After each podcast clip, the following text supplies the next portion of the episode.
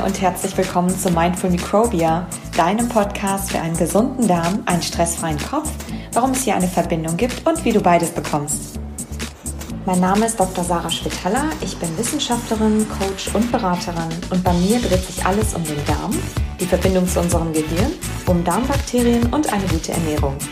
Ich freue mich riesig, heute mit dir diese Podcast-Folge teilen zu können und ich hoffe, dass ganz viele wertvolle Inspirationen für dich dabei sind. Und damit legen wir jetzt auch schon los. Hallo und schön, dass du wieder da bist. Ich habe heute ein schönes Thema für dich, auch ein sehr kritisches Thema. Und zwar geht es um das Thema Reizdarmsyndrom. Ich will hier in der Folge so ein bisschen das Thema oder erstmal so ein bisschen besprechen, was eigentlich ein Reizdarm ist. Ich glaube, jeder hat davon schon mal gehört und es gibt auch unglaubliche Massen an Artikeln und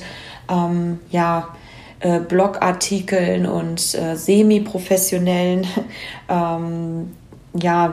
Artikeln da draußen, die sich mit Reizdarm beschäftigen. Es ist tatsächlich noch ein bisschen ein Mysterium und ich möchte einfach hier so ein bisschen Licht reinbringen in die Geschichte und natürlich das Ganze wieder mit ganz vielen Tools und Tipps für dich auch garnieren aus der Forschung und auch aus persönlicher Erfahrung heraus. Sachen, die mir einfach in den letzten Jahren sehr, sehr geholfen haben. Und ja, wir besprechen einfach erstmal, was ein Reizdarm ist natürlich und welche Ursachen oder Risikofaktoren es dafür gibt. Dann schauen wir uns auf jeden Fall auch an, ob das heilbar ist oder ob es überhaupt gefährlich ist und wie man das Ganze diagnostiziert oder woher du weißt und für dich selber eigentlich auch rausfinden kannst, ob du einen Reizdarm hast. Und welche Heilansätze es dazu gibt, besprechen wir auch. Dazu gucken wir uns an, wo gerade so ein bisschen der Stand der Forschung ist und was so die bestimmte ärztliche Leitlinien auch empfehlen, wobei die meistens gar nicht so weit sind wie die Forschung tatsächlich. Und ich finde das eigentlich immer ganz spannend, Dinge direkt aus der Forschung so ein bisschen zu übernehmen.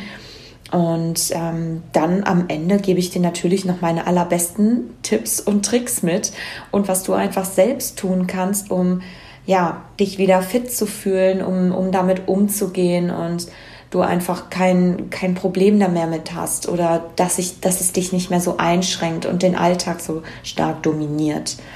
Und ja, ich freue mich, dass wir jetzt loslegen können. Im Prinzip dreht es sich eigentlich bei einem Reizdarm, ganz grob gesagt, natürlich darum, dass der Darm gereizt ist. Also was in der Regel darin resultiert, dass derjenige, der das hat, ein chronisches Darmproblem oder ein chronisches Verdauungsproblem hat.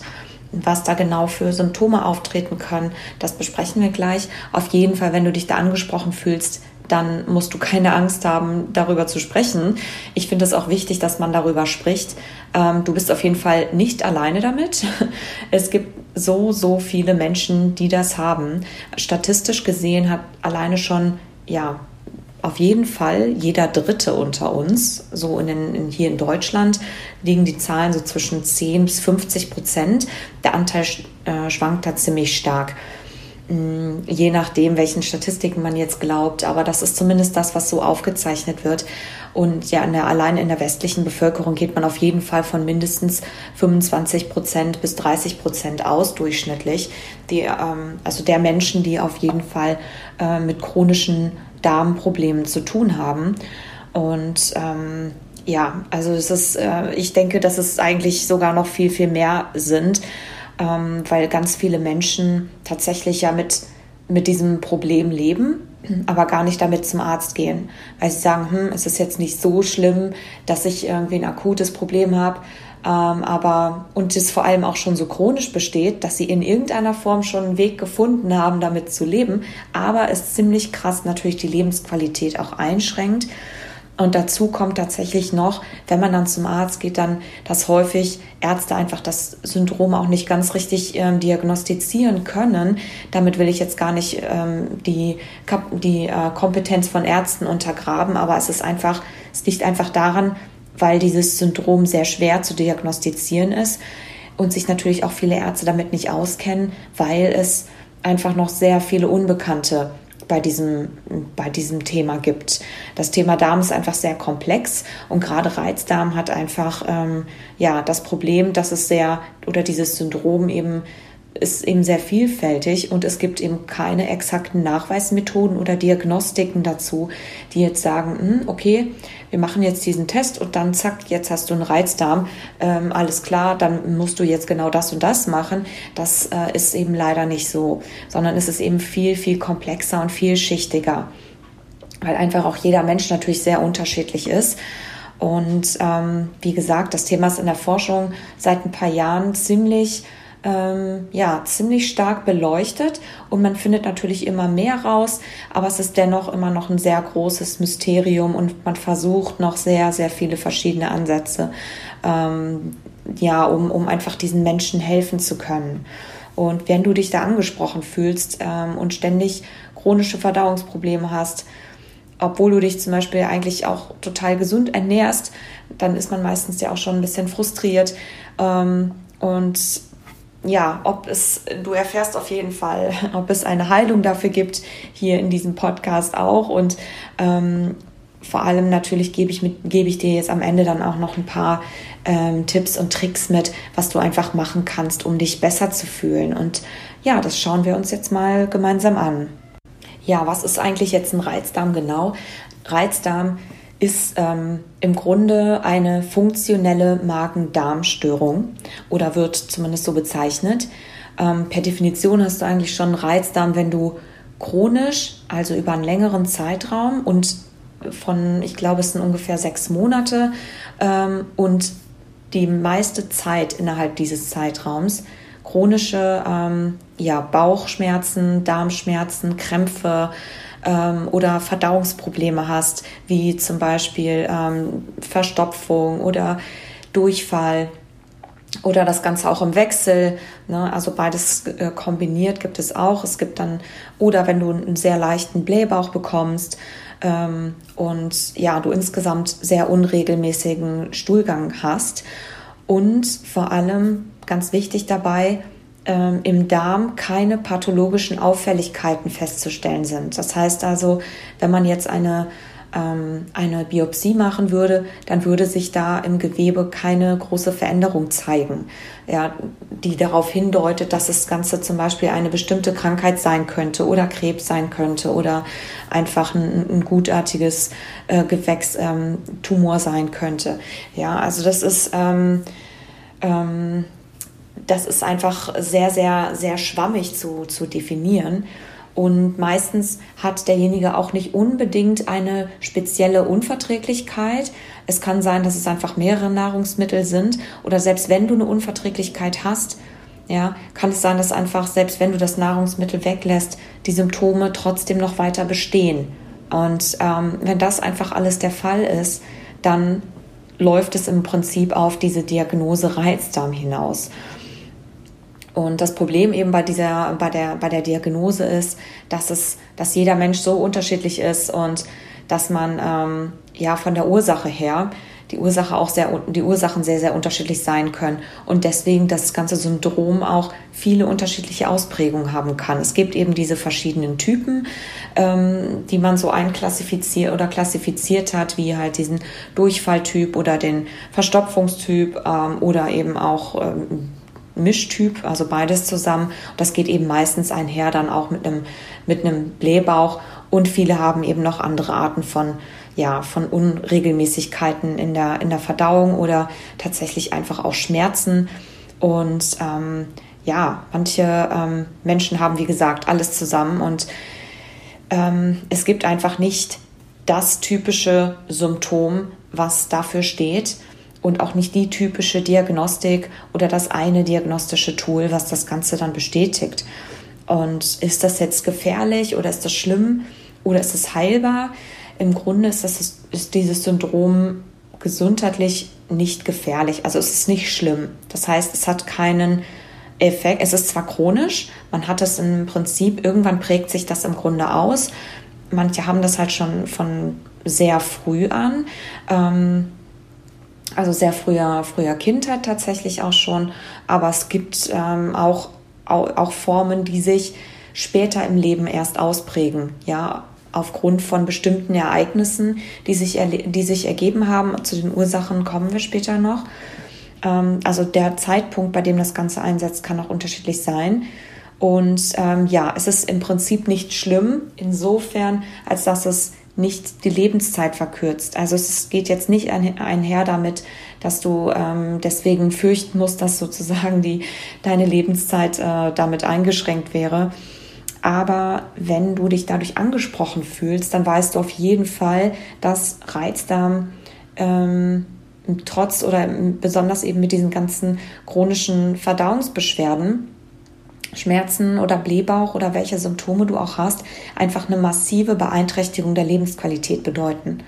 Und ganz, ganz häufig eben bei Patienten, die das haben oder Menschen, die das haben, das Ganze auch zu Depressionen führen kann. Das ist also Depressionen und starke Stimmungsschwankungen, die eben mit unterschiedlichen Graden der Heftigkeit einfach einhergehen können. Das sind so die Hauptbegleiterscheinungen und eigentlich das, was am Ende das ganze Syndrom dann auch so stark oder so einschränkt, also den Menschen einfach so einschränkt und so ein bisschen tückisch dabei ist, weil einfach das Ganze sich dann auch auf die psychische Ebene überträgt und auf die emotionale Ebene. Und da natürlich ist ein bisschen komplexer ist, einfach dann daran zu arbeiten. Es ist also nicht so, dass man einfach eine Pille nimmt und dann ist alles wieder gut. Also wenn man Schmerzen hat, wenn man Kopfschmerzen hat, nimmt man vielleicht ein Ibuprofen und dann hat sich das Ganze innerhalb von einer halben Stunde erledigt. Das ist eben einfach hier nicht so, sondern es breitet sich auf alle möglichen Lebensbereiche auch aus. Und das ist eben so ein bisschen das Tückische daran. Und dieses Reizdarmsyndrom ist halt ist einfach eine chronische Störung der Darmfunktion. Also es geht hier wirklich um die Darmfunktion, wie man hört. Und ich gehe da gleich noch drauf ein, was da wirklich genau passiert. Aber mittlerweile kann man sagen, dass es eben, oder zumindest bisher, noch nicht komplett heilbar ist. Man kann auf jeden Fall die Symptome so weit loswerden oder so gut damit leben, dass man einfach, dass die Lebensqualität gar nicht eingeschränkt ist. Es gibt super viele Ansätze dafür, wo man eben auf unterschiedlichen Ebenen arbeiten kann und die werde ich hier mit dir teilen und es gibt wirklich viele Möglichkeiten und ich habe, glaube ich, fast alle ausprobiert, um einfach Probleme in den Griff zu bekommen und also für mich hat das wirklich extrem viel gebracht, um mich relativ beschwerdefrei zu fühlen, wenigstens die meiste Zeit. Und ich kann einfach nur sagen, es lohnt sich wirklich, verschiedene Sachen auszuprobieren. Bei manchen Leuten funktioniert eben das eine, bei dem anderen eben vielleicht nicht. Bei manchen funktionieren bestimmte Kombinationen. Und ja, bei mir hat das auch, glaube ich, einige Jährchen, 1 bis 2 Jahre gedauert, bis ich so meine Tools, die für mich gut funktionieren, rausgefunden hat. Und ich bin einfach mittlerweile so dankbar dafür, dass es mir einfach so gut geht damit. Und weil ich einfach auch lange Zeit nicht wusste, was ich jetzt machen sollte und nicht sehr viel Hilfe dabei gefunden habe auch oder unterwegs gefunden habe. Und viel ausprobiert habe und mir natürlich auch so ein bisschen mein Background und mein medizinisches Wissen eben aus der Darmforschung natürlich da ganz viel geholfen hat. Und ja, diese ganzen Techniken und das Wissen möchte ich dir zumindest jetzt im Groben, sehr komprimiert auf jeden Fall, hier an der Stelle so ein bisschen weitergeben. Ja, woher weißt du, dass du ein Reizdarmsyndrom hast oder wie kannst du dir da, wie kannst du das irgendwie diagnostizieren lassen oder so ein bisschen abklären lassen? Einfach, also der erste Schritt ist auf jeden Fall, wenn du irgendwelche von diesen Symptomen hast, die ich eben aufgezählt habe, also chronischen Blähbauch, Verdauungsschwierigkeiten über einen längeren Zeitraum von mindestens 3 bis 6 Monaten. Das muss jetzt nicht konstant sein, sondern das kann auch mal einen Tag gut sein und dann aber eine Woche lang daneben gehen sozusagen. Wenn du entweder chronische Verstopfung hast oder auch chronischen Durchfall oder das Ganze auch irgendwie im Wechsel, dann solltest du auf jeden Fall zum Arzt gehen und erstmal Unverträglichkeiten abklären lassen und Allergien. Ja, das ist natürlich erstmal ganz wichtig, dass man da erstmal schaut, dass quasi vom Gewebe und vom Darm und vom prinzipiellen Aufbau deiner Körperfunktion, sag ich mal, was die Verdauung betrifft, das erstmal abklärt. Oder ob da irgendwelche Unregelmäßigkeiten sind, die eben dann zu einer Unverträglichkeit oder sogar zu einer Lebensmittelallergie führen. Also geh erstmal hin, lass ein Blutbild machen, vielleicht eine Magen-Darm-Spiegelung. Und das ist auf jeden Fall erstmal die Basis, dass du da erstmal Bescheid weißt. Dann das Zweite ist definitiv, dass du deine Darmflora untersuchen lässt. Da kann ich dir empfehlen, mach einfach mal einen Stuhltest. Das kannst du auch eigentlich bei jedem Hausarzt machen lassen. Und lass da einfach mal ein Profil anfertigen. Da kann man zumindest dran absehen, also auch wenn diese Profile nicht sehr aussagekräftig sind, das sage ich gleich mal dazu. Ich glaube, ich mache mal eine extra Podcast-Folge, wo es genau um das Thema Stuhlanalyse geht. Das ist nämlich auch ein super spannendes Thema. Auch wenn das nicht sehr viel Aussagekraft hat, weil es natürlich eine punktuelle Untersuchung ist und die Darmflora sich jeden Tag ein bisschen ändert tatsächlich und je nachdem, was du eben gegessen hast. So ist es zumindest eine Momentaufnahme, die wenigstens so die großen Bakteriengruppen oder Pilze oder Parasiten nachweisen kann. Also das sind auch Sachen, die du auch ausschließen solltest. Parasiten oder einen großartigen Pilzüberwuchs zum Beispiel und dass der pH-Wert im Darm stimmt. Und insgesamt, dass bestimmte Bakteriengruppen, wie zum Beispiel Milchsäurebakterien, also Lactobacillen, auf jeden Fall vorhanden sind in ausreichender Menge. Ganz wichtig. Und die ganzen Bakteriengruppen untereinander in einem guten Verhältnis sind. Wenn das nicht der Fall ist, dann spricht man hier von einer mikrobiellen Dysbiose, also von einem Ungleichgewicht in der Darmflora. Und das ist im Grunde schon ein gutes Anzeichen dafür, dass auf jeden Fall Reizdarmsymptome oder dass das im Grunde mit eine der Ursachen sein kann für deine Reizdarmsymptome. Also an dem Punkt, das ist auf jeden Fall ein gutes oder eine gute Basis, an der man dann auf jeden Fall ansetzen kann, selbst wenn in dem ersten Punkt, also bei Unverträglichkeiten, gar nicht wirklich was rauskam zum Beispiel. Ja, also du musst keine Unverträglichkeit haben oder eine Lebensmittelallergie wirklich, das ist eigentlich recht selten, aber du kannst eine Dysbiose haben, also ein Ungleichgewicht in der Darmflora. Das ist häufig die Ursache für ganz, ganz viele Darmbeschwerden. Und der dritte Punkt ist dann eben, wenn im Grunde diese Dysbiose in der Darmflora oder das Ungleichgewicht sich nach 3 Monaten mindestens sich immer noch nicht gelegt hat, obwohl du zum Beispiel dann auch Probiotika genommen hast oder deine Ernährung umgestellt hast und die Symptome dann trotzdem immer wieder auftreten und persistieren, also du das Ganze beibehältst, dann und du trotzdem aber keine Gewebeveränderungen im Darm hast und eben keine Unverträglichkeiten nennenswerter Art oder trotzdem eben Symptome weiter bestehen, dann läuft das Ganze im Grunde oder kannst du dir ja selbst eigentlich bescheinigen, dass du wahrscheinlich eben ein Reizdarmsyndrom hast und dass du bestimmte Tools regelmäßig anwenden solltest, um dir einfach deine Lebensqualität zu verbessern und dich einfach wieder besser zu fühlen und gut zu fühlen.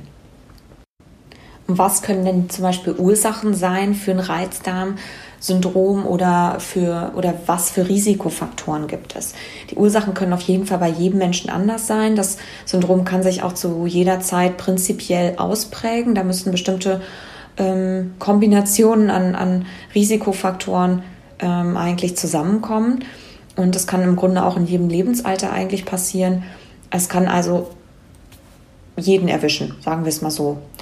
Bestimmte Voraussetzungen müssen natürlich dafür gegeben sein. Im Zentrum dieses Syndroms steht auf jeden Fall die Verbindung zwischen dem Gehirn, also deinem Gehirn und deinem Darmnervensystem. Also der Darm wird ja auch das zweite Gehirn genannt. Es geht hier auf jeden Fall, oder die Grundlage für dieses Syndrom ist tatsächlich mit auch das ist auch eine nervliche Geschichte. Also ich hatte ja gesagt, dass es sich bei diesem Reizdarmsyndrom um eine funktionelle Störung des Darms handelt oder der Darmtätigkeit. Und die Darmtätigkeit wird eben durch das Nervensystem kontrolliert. Und dabei sind vor allem zwei Faktoren für die Symptome bei diesem Syndrom verantwortlich. Zumindest laut aktuellem Stand der Forschung. Das erste ist eben dein Kopf, also deine Psyche und Stress tatsächlich. Also das Nervensystem ist da sehr stark dran beteiligt. Und das zweite ist die Darmflora, also überwiegend die Bakterienzusammensetzung in deinem Darm. Gucken wir uns vielleicht einfach den ersten Punkt mal an, die Psyche oder einfach das Nervensystem. Man weiß seit einiger Zeit, dass es eben eine direkte nervliche Verbindung gibt zwischen dem Gehirn und dem Darm, also dem zweiten Gehirn, die normalerweise also alle unbewussten Funktionen und die des Körpers, jetzt nicht nur die Verdauung, aber auch, sondern auch andere Funktionen wie Herzschlag, Atmung und so weiter, kontrolliert. Wenn unser gesamtes Nervensystem allerdings zum Beispiel überreizt ist, weil es sehr gestresst ist oder einfach dauerhaft irgendwelche Störfaktoren da sind, dann beeinträchtigt das eben massiv die Verdauung und auch das Wohlbefinden. Und das kennst du wahrscheinlich, wenn du gestresst bist, dass du Verdauungsunregelmäßigkeiten bekommst zum Beispiel. Und man beobachtet eben ganz, ganz häufig, dass eben bei diversen Gehirn- oder Nervenerkrankungen zum Beispiel auch eine gestörte Verdauung gleichzeitig bei diesen Patienten da ist oder festzustellen ist. Und umgekehrt beobachtet man aber auch in Gehirnscans bei Patienten, die eben Reizdarmsymptome haben, dass bestimmte Gehirnregionen wie das Schmerzzentrum stärker aktiv sind. Also man sieht das wirklich, das kann man nachweisen, dass sowohl eben bei Patienten mit Reizdarmsymptomen als auch bei Patienten mit Gehirnerkrankungen oder mit nervlichen Erkrankungen jeweils Probleme im Darm bzw. im Gehirn schon festzustellen sind. Also das Nervensystem des Darms und des Gehirns, also das zentrale Nervensystem, hängen direkt miteinander zusammen. Und man beobachtet eben, dass bei 60% der Reizdarmpatienten eigentlich psychische oder auch chronischer Stress mit der Hauptauslöser ist tatsächlich. Und sehr häufig geht das Ganze natürlich dann auch einher über einen längeren Zeitraum dann mit Niedergeschlagenheit, mit Stimmungsschwankungen, mit Depressionen. Und vielleicht kennst du das einfach auch, dass das eben sehr stark aufs Gemüt schlägt, wenn man sich eben nicht wohlfühlt. Das Zentrum des Wohlbefindens ist natürlich einfach die Verdauung. Man fühlt sich einfach nicht wohl, wenn man nicht gut verdauen kann. Und die Störung der Kommunikation zwischen dem Darmnervensystem und dem zentralen Nervensystem, also dem Gehirn, durch das parasympathische Nervensystem ist also ein wesentlicher Faktor bei der Entstehung und der Ausprägung von diesem Syndrom. Und es ist eben auch dafür verantwortlich, dass du halt ein überstarkes Schmerzempfinden zum Beispiel hast oder sehr, sehr leicht Schmerz empfindest. Und wenn du eben zum Beispiel häufig unter Strom stehst oder negativen Stress hast, psychischen Stress, dann wirkt sich das halt unmittelbar auch auf die Darmgesundheit aus und auch auf die Darmflora. Da kommen wir dann im zweiten Teil zu. Und in der Kürze sieht das so ein bisschen so aus, und man kann sich das so vorstellen. Unter Stress ist es einfach so, dass dass natürlich bestimmte Hormone produziert werden und das Ganze dann auch auf der hormonellen Ebene, aber natürlich auch auf der nervlichen Ebene den Darm erreicht. So, dass die Darmtätigkeit nicht richtig stattfindet, weil dem Darm signalisiert wird, dass gerade keine Zeit für Verdauung ist. Die Durchblutung im Darm ändert sich also, es wird eigentlich eher etwas weniger durch die Stresshormone und deine Verdauungssäfte und Verdauungsenzyme werden eben weniger produziert. Und das heißt, also es kommt in der Regel zu auch andere Bauchspeicheldrüsenschwächen zum Beispiel. Es wird weniger Galle produziert und insgesamt einfach weniger Verdauungsenzyme im Darm. Das heißt, wenn man isst, dann kann man bestimmte Bestandteile gar nicht richtig weiter verdauen oder gar nicht richtig verdauen. Das heißt, der Körper kann es nicht aufnehmen und das Ganze wandert dann irgendwann in den Dickdarm, wo es dann fermentiert wird und wo sich dann Gase produziert werden und so weiter und so fort. Auf jeden Fall, die Darmbewegung kann dann auch nicht richtig stattfinden, wenn du unter Stress stehst, und wird eben entweder verstärkt, das ist dann bei den Leuten, die sehr stark unter Durchfall leiden, oder die Darmbewegung findet gar nicht statt. Der Darm ist sozusagen so angespannt in dieser Stresssituation, dass das eben dann zur Verstopfung führt.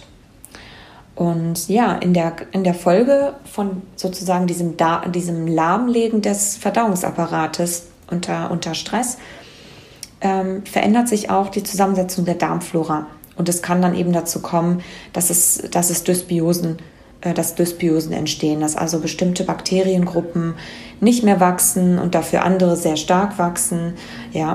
Also das ist ein sehr komplexes Thema. Aber es hat auf jeden Fall... Also du siehst auf jeden Fall das Nervensystem, dein Gehirn und das ganze Darmnervensystem, deine Wahrnehmung ist ein sehr, sehr starker Faktor bei dem Reizdarmsyndrom. Und das zweite ist eben die Darmflora. Also man hat eben bei ganz vielen Patienten oder eigentlich bei allen Patienten festgestellt, dass in der Regel eine Dysbiose, also eine kranke Darmflora, einer der Hauptfaktoren ist, die eigentlich die Symptome verursachen. Und wenn die Darmflora nicht im Gleichgewicht ist, hat das eben zur Folge, dass die Verdauung auch nicht richtig stattfindet, weil wir ja die Bakterien brauchen, auch unter anderem, damit sie uns beim Verdauen helfen. Und das bedeutet eben, dass bestimmte Bakterien da sind, die dann vermehrt Gase produzieren, oder es kann auch sein, dass dann Stoffe produziert werden von den Bakterien, die dann die Darmwand angreifen und die dann am Ende durchlässig wird zum Beispiel, sodass wir auch noch andere Symptome bekommen, wie Müdigkeit, Kopfschmerzen oder vielleicht auch Entzündungen und im Körper entstehen können. Also das sind so häufige Ursachen, die also mit einem dauerhaften Darmflora-Ungleichgewicht auch einhergehen. Und was können denn Ursachen sein für ein Ungleichgewicht in der Darmflora? Wie kann sich das ausprägen, wenn das so einer der Hauptfaktoren ist, die das Reizdarmsyndrom eigentlich hat? Also vor allem natürlich eben Stresssituationen. Das führt eben dazu, zu diesen Verdauungsunregelmäßigkeiten, das hatte ich eben schon beschrieben. Und in der Folge kann die Nahrung nicht richtig verdaut werden. Es kann zu Gärungsprozessen kommen, es wird unvollständig verdaut und am Ende sorgt das Ganze dafür, dass sich dann der pH-Wert auch im Darm ändert. Auf jeden Fall, das Milieu verändert sich im Darm, sodass dann die Bakterienzusammensetzung sich automatisch auch ändert. Das ist also ein Faktor. Der zweite Faktor sind auch Infektionen. Also wenn du mal eine Infektion hattest, Parasiten, Pilzinfektionen oder auch Antibiotikaeinnahme irgendwann in deinem Leben, oder auch vermehrt über einen längeren Zeitraum. Antibiotika schädigen eben auch sehr stark das Darm oder die Zusammensetzung der Darmflora. Dann kann es auch zu chronischen Dysbiosen kommen. Genauso die Darmflora beeinträchtigen tatsächlich Pestizide. Also das, was du isst, du solltest genau darauf achten, dass die Qualität deiner Nahrungsmittel stimmt.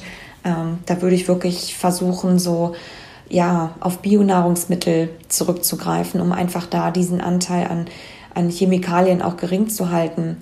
Schmerzmittel und Medikamente sind tatsächlich auch ein Einflussfaktor, die langfristig, wenn du also ständig ein Medikament einnimmst oder über einen längeren Zeitraum, kann das auch die Darmflora mit beeinträchtigen. Oder Schwermetalle auch. Dann ein Faktor ist natürlich die Ernährung. Die Ernährung bestimmt einfach am allermeisten, wie unsere Darmflora aussieht. Und wenn wir sehr wenig Ballaststoffe aufnehmen und sehr unausgewogen essen zum Beispiel, dann entsteht automatisch über irgendeinen Zeitraum hinweg ein Ungleichgewicht in der Darmflora. Und das kann eben dann auch zu Unverträglichkeiten führen, zu Intoleranzen dann und tatsächlich dann auch zum Reizdarmsyndrom. Und ganz spannender Faktor ist auch, dass zum Beispiel Kinder, die per Kaiserschnitt zur Welt gekommen sind, häufiger an Reizdarmsyndrom leiden später in ihrem Leben als Kinder, die auf natürlichem Wege zur Welt gekommen sind. Weil man eben festgestellt hat, dass Kinder, die per Kaiserschnitt kommen, zum Beispiel ein ganz anderes Bakterienwachstum haben und einen ganz anderen Bakterienmantel und eine andere Bakteriendarmflora entwickeln, als die Kinder, die auf natürlichem Wege auf die Welt kommen. Und deswegen geht man davon aus, dass eben die Kaiserschnittkinder von vornherein schon so ein bisschen benachteiligt sind, weil sie eben nicht diesen schützenden Bakterienmantel oder diesen idealen Schutz gleich von vornherein mitbekommen. Was ist jetzt eigentlich so schlimm daran, wenn die Darmflora nicht im Gleichgewicht ist oder wenn eine chronische Dysbiose im Darm vorhanden ist? Die Darmflora hat ja ganz viele Funktionen. Unter anderem hilft sie uns natürlich beim normalen Verdauungsprozess. Aber die Darmflora hat auch bestimmte andere Funktionen. Und zwar sorgt sie eben auch dafür, dass unsere Darmwand, also die Zellen in unserem Darm, genügend Serotonin produzieren. Das ist unser Glückshormon. 95% dieses Serotonins werden eben im Darm tatsächlich gebildet. Und es wird auch Dopamin gebildet. Also und Adrenalin übrigens, also alles Hormone, die sowohl die Verdauung regulieren, als eben auch auf unser Gehirn und auf unser gesamtes Nervensystem wirken. Und das bedeutet, dass im Grunde unsere Darmflora gleichzeitig auch natürlich unser Empfinden und unser Gehirn ja gewissermaßen beeinflussen können. Und zwar natürlich positiv als auch negativ. In dem Fall, wenn die Darmflora ausgeglichen ist, natürlich positiv, weil dann viel Serotonin, Dopamin und Adrenalin produziert wird und auch noch andere Stoffe. Aber sodass im Grunde auch unser Nervensystem im Gleichgewicht ist. Ja? Und bei einem Ungleichgewicht, wo also bestimmte Bakterien fehlen oder insgesamt ein Mangel an Bakterien da ist, da besteht halt häufig, wie ich ja schon gesagt habe, auch ein Mangel an diesen Hormonen, beziehungsweise sie werden eben nicht in diesem Maße produziert. Und das hat häufig dann zur Folge, dass man eher ein bisschen stressanfälliger ist, keine hohe Stressresilienz hat eben, dass man Stimmungsschwankungen hat, vielleicht Ängstlichkeit, Depressionen, also alles Begleiterscheinungen dieses Reizdarmsymptoms dann eben oder Reizdarmsyndroms zeigt. Man kann mittlerweile tatsächlich genau anhand einer Darmflora-Untersuchung oder einer Stuhluntersuchung von Reizdarmpatienten ablesen, ob die Depressionen haben oder nicht. Das ist also ein ganz spannender Faktor, weil die Zusammensetzung sich da eben sehr, sehr stark die Zusammensetzung der Darmflora und auch die Stoffe, die sie produzieren, eben ganz starken Einfluss auf unsere Stimmung nehmen können. Und es gibt da ganz interessante Studien, die auch ziemlich vielversprechend sind, wo man gesehen hat, dass zum Beispiel Probiotika in Laboruntersuchungen immerhin Symptome von Depressionen verbessert haben, auch in Reizdarm. Bei Reizdarm oder auch bei entzündlichen Darmerkrankungen. Und man hat auch zum Beispiel gesehen in einer kleineren Studie, bei der man Frauen jeden Tag Joghurt zu essen gegeben hat, Naturjoghurt, glaube ich, war das über einen längeren Zeitraum, dann haben sie die Hirnaktivität gemessen und es gab eben bedeutende Verbesserungen in der Gehirnaktivität, besonders im Schmerzzentrum, also deutlich geringeres Schmerzempfinden trotz Reizdarmproblemen. Und 2015, also noch gar nicht so lange her, gab es dann sogar auch eine etwas größere Studie, bei der dann Probiotika Reizdarmpatienten gegeben wurden über über, ich weiß gar nicht, ich glaube ein paar Monate, und sich dann die Symptome doch deutlich verbessert haben und vor allem eben die emotionalen Symptome und die Depressionen haben deutlich abgenommen. Es gibt auf jeden Fall oder es sind auf jeden Fall noch viele, viele weitere Untersuchungen und Studien unterwegs. Und interessant ist jetzt eigentlich eben nur noch herauszufinden, warum und wie genau welche Bakterienstämme wirken. Ja, das weiß man eben noch nicht. Du kannst dir gerne auf jeden Fall meine Folge über die Probiotika von letzter Woche nochmal anhören dazu. Da erzähle ich auf jeden Fall noch ein bisschen mehr zu Probiotika und auch zu Bakterien. Das wird auch nochmal eine extra Folge gerade eben zu der Funktion von Bakterien geben. Und ja, vielleicht sind es einfach gar nicht die Arten von Bakterien oder welche Bakterien genau im Darm oder auf unserem Körper vorkommen, sondern vielleicht ist es eigentlich das, was die Bakterien produzieren. Ja, das weiß man eben auch noch nicht, weil die Bakterien können eben je nach Situation auch ganz unterschiedliche Stoffe produzieren. Und vielleicht produzieren sie in bestimmten Situationen weniger Hormone oder weniger Stoffwechselprodukte, die gut für uns wären eigentlich, als in anderen Situationen. Das weiß man eben alles noch gar nicht. Und da müssen einfach noch viele Untersuchungen stattfinden.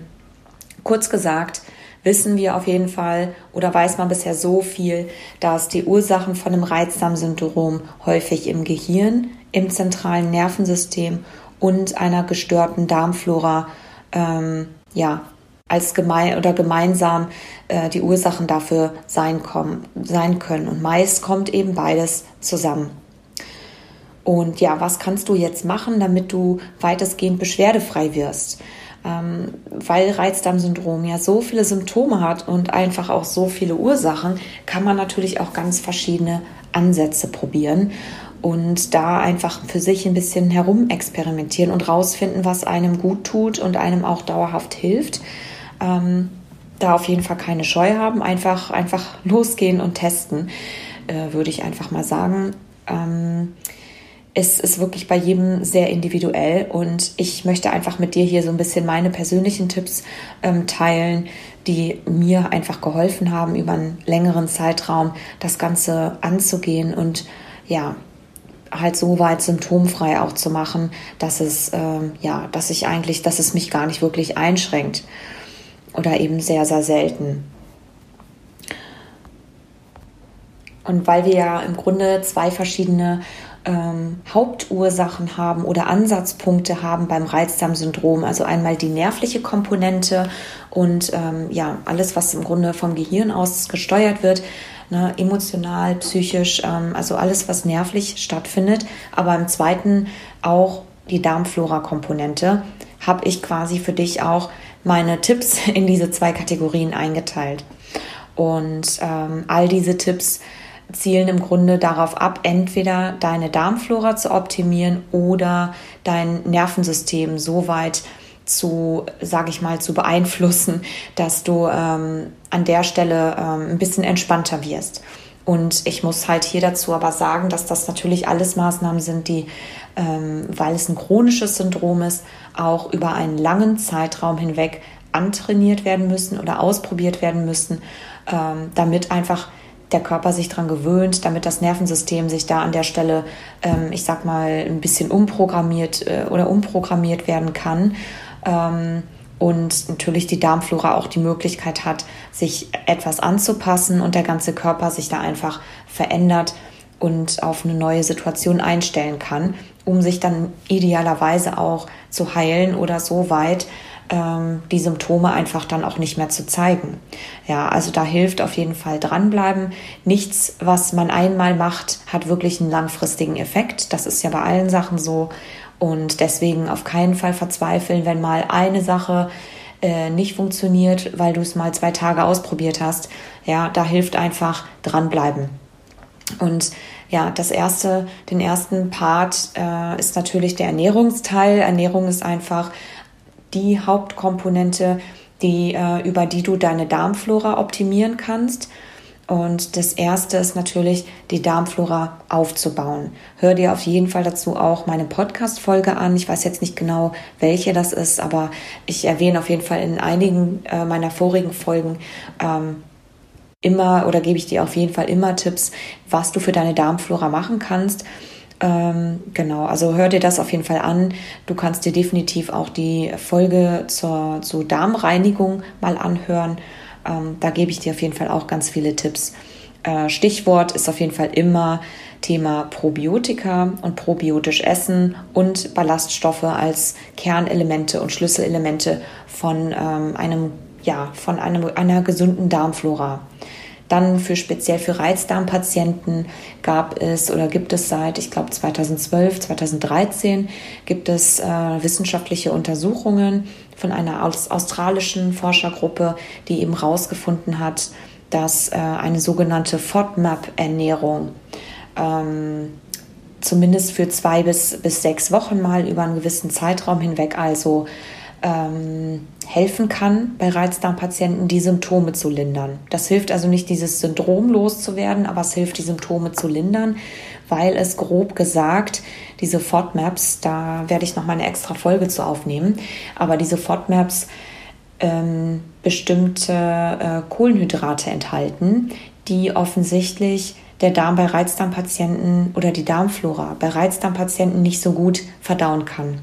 Und dadurch dann viele Gase entstehen und viele Produkte, Stoffwechselprodukte entstehen, die Symptome verursachen können. Und bei dieser FODMAP-Ernährung lässt man im Grunde sehr, sehr viele Dinge aus. Das ist eigentlich, ich finde, es ist eine relativ komplizierte Form der Ernährung und es ist auch eigentlich nicht dauerhaft geeignet, weil man eben sehr viele Dinge weglässt und sich doch sehr einschränkt. Aber man kann es zumindest mal ausprobieren, einfach um dem Darm dann auch so eine gewisse Regenerationsphase zu ermöglichen. Dann ist natürlich ein großer Punkt Thema Zucker. Zucker, Süßigkeiten und insgesamt hoher Fruchtzuckergehalt, hoher Gehalt an raffiniertem Zucker und alles eigentlich, was süß ist. Ja? Und ich zähle jetzt auch mal Süßstoffe und Zuckeraustauschstoffe damit rein. Das würde ich generell komplett so weit reduzieren, dass es wirklich nur noch zu bestimmten Gelegenheiten was Besonderes ist. Also da würde ich mich wirklich insgesamt sehr, sehr einschränken, weil Zucker und auch Zuckeraustauschstoffe sehr stark die Darmflora beeinträchtigen und eben zu übermäßigem Bakterienwachstum führen, übermäßiges Pilzwachstum begünstigen. Und ja, Leute, die eben extrem zuckerhaltig essen und sehr viel Zucker immer überall reinmachen zusätzlich und in ganz vielen Stoffen oder ganz vielen Produkten im Kühlregal oder im Supermarkt ist sowieso auch noch Zucker drin, ist es wichtig, das zu reduzieren. Dann ist natürlich wichtig, ganz viel Gemüse zu essen, Obst und Vollkorn basiert, um einfach seinen Ballaststoffanteil auch zu decken, um alle Vitamine zu bekommen. Das ist einfach das, was die Darmflora, wovon die Darmflora auch lebt. Ja, Ballaststoffe sind in. Dann interessant oder gut ist es natürlich auch bei Reizdarm, möglichst nicht alles roh zu essen oder so viel Rohkost zu essen, weil das eben sehr schwer verdaulich ist, sondern doch mindestens einmal am Tag warm zu essen, idealerweise auch zum Frühstück was Warmes zu essen, was Gekochtes, vielleicht eine Suppe, ja, also alles, was irgendwie zubereitet ist in irgendeiner Form und warm ist oder auch gedünstet, das ist für den Körper und für den Darm vor allem viel, viel besser zu verdauen. Und viel besser natürlich dann aufzunehmen und es ist einfach verträglicher.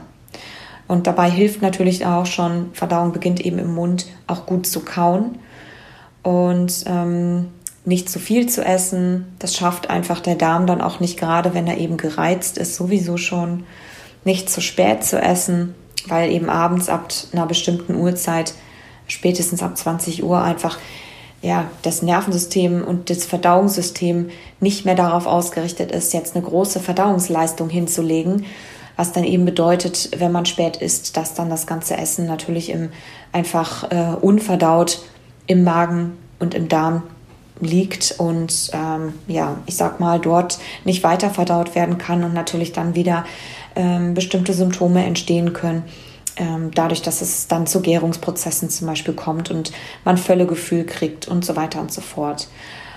Viel trinken ist auf jeden Fall auch sehr wichtig. Der Darm braucht eben für die Funktion viel Wasser, genauso wie unser Gehirn und unser Nervensystem. Ingwertee ist eine sehr gute, oder Ingwersaft ist eine sehr gute Sache, um einfach den Darm auch zu beruhigen.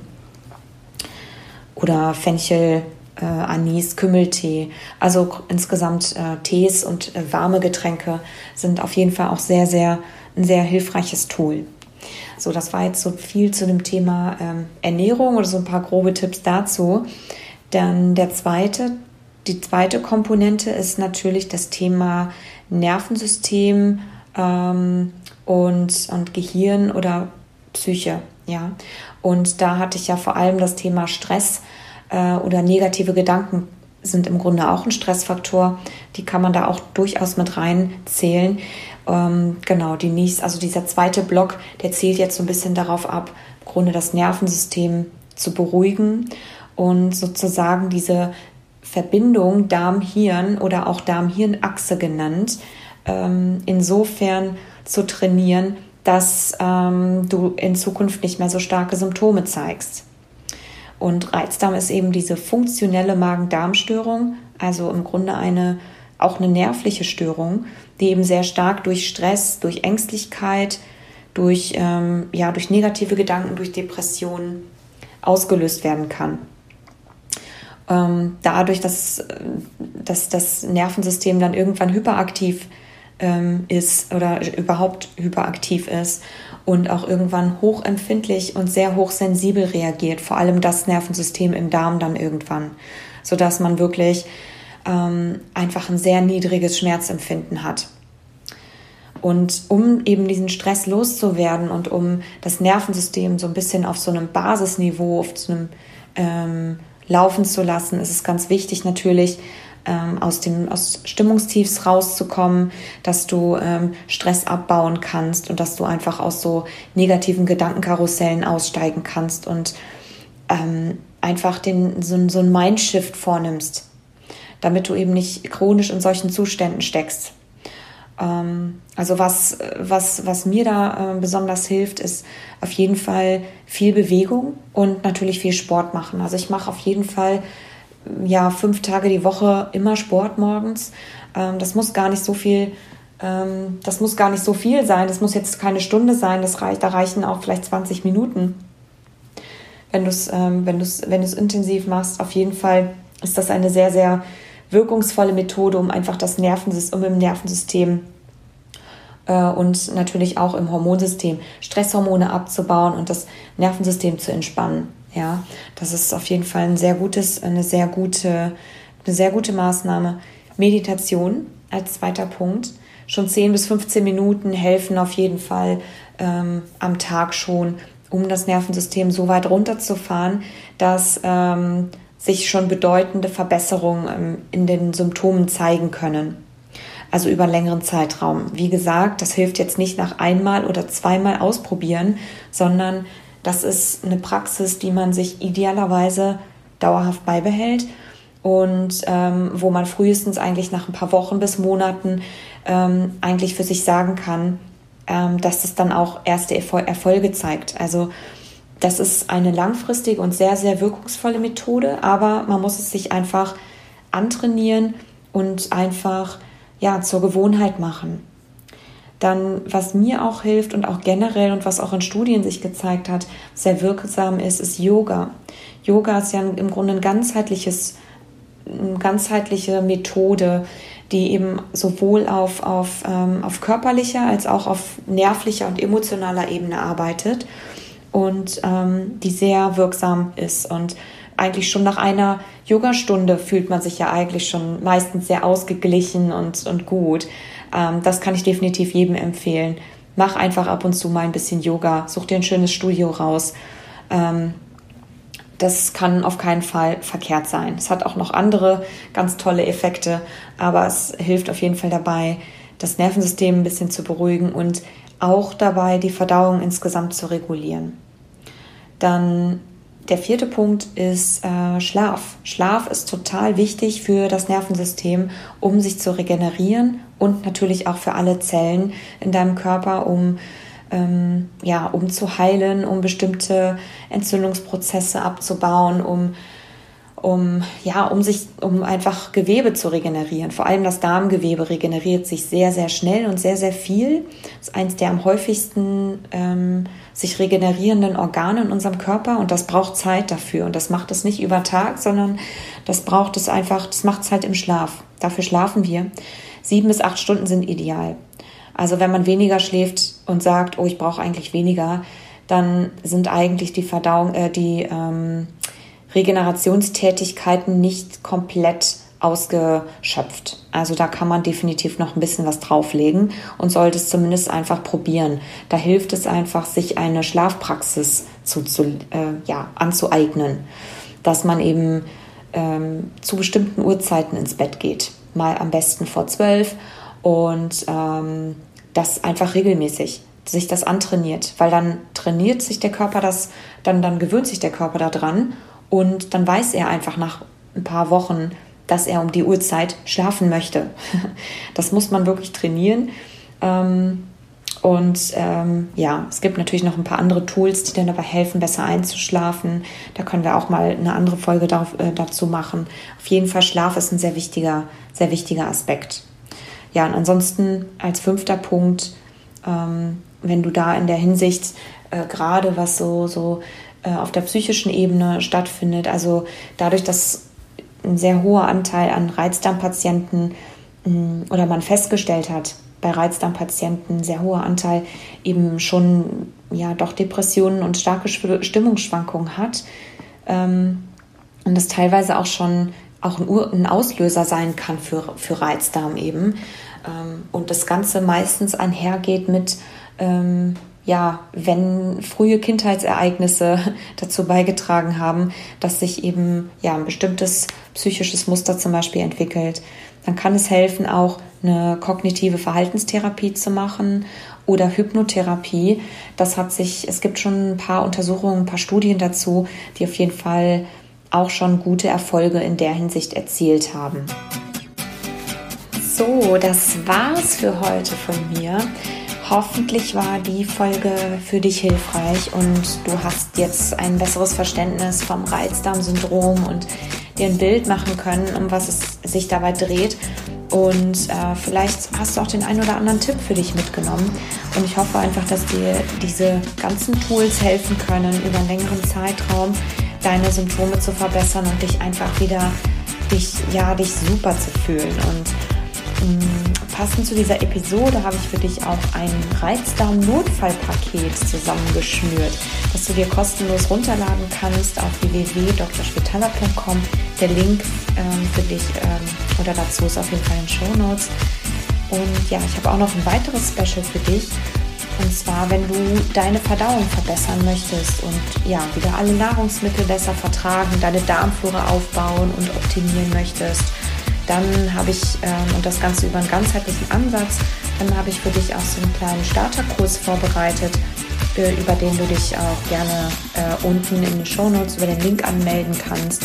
Der Kurs ist wie gesagt ein Starterkurs, er ist kostenlos und ich werde den Link bald freigeben oder den Kurs bald freigeben. Du kannst auf jeden Fall dich jetzt schon dazu anmelden.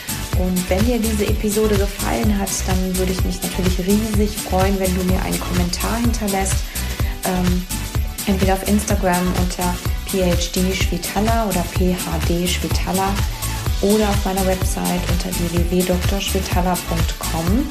Und zwar zur Frage, welche Methode oder welcher Tipp helfen dir am meisten bei Darmbeschwerden.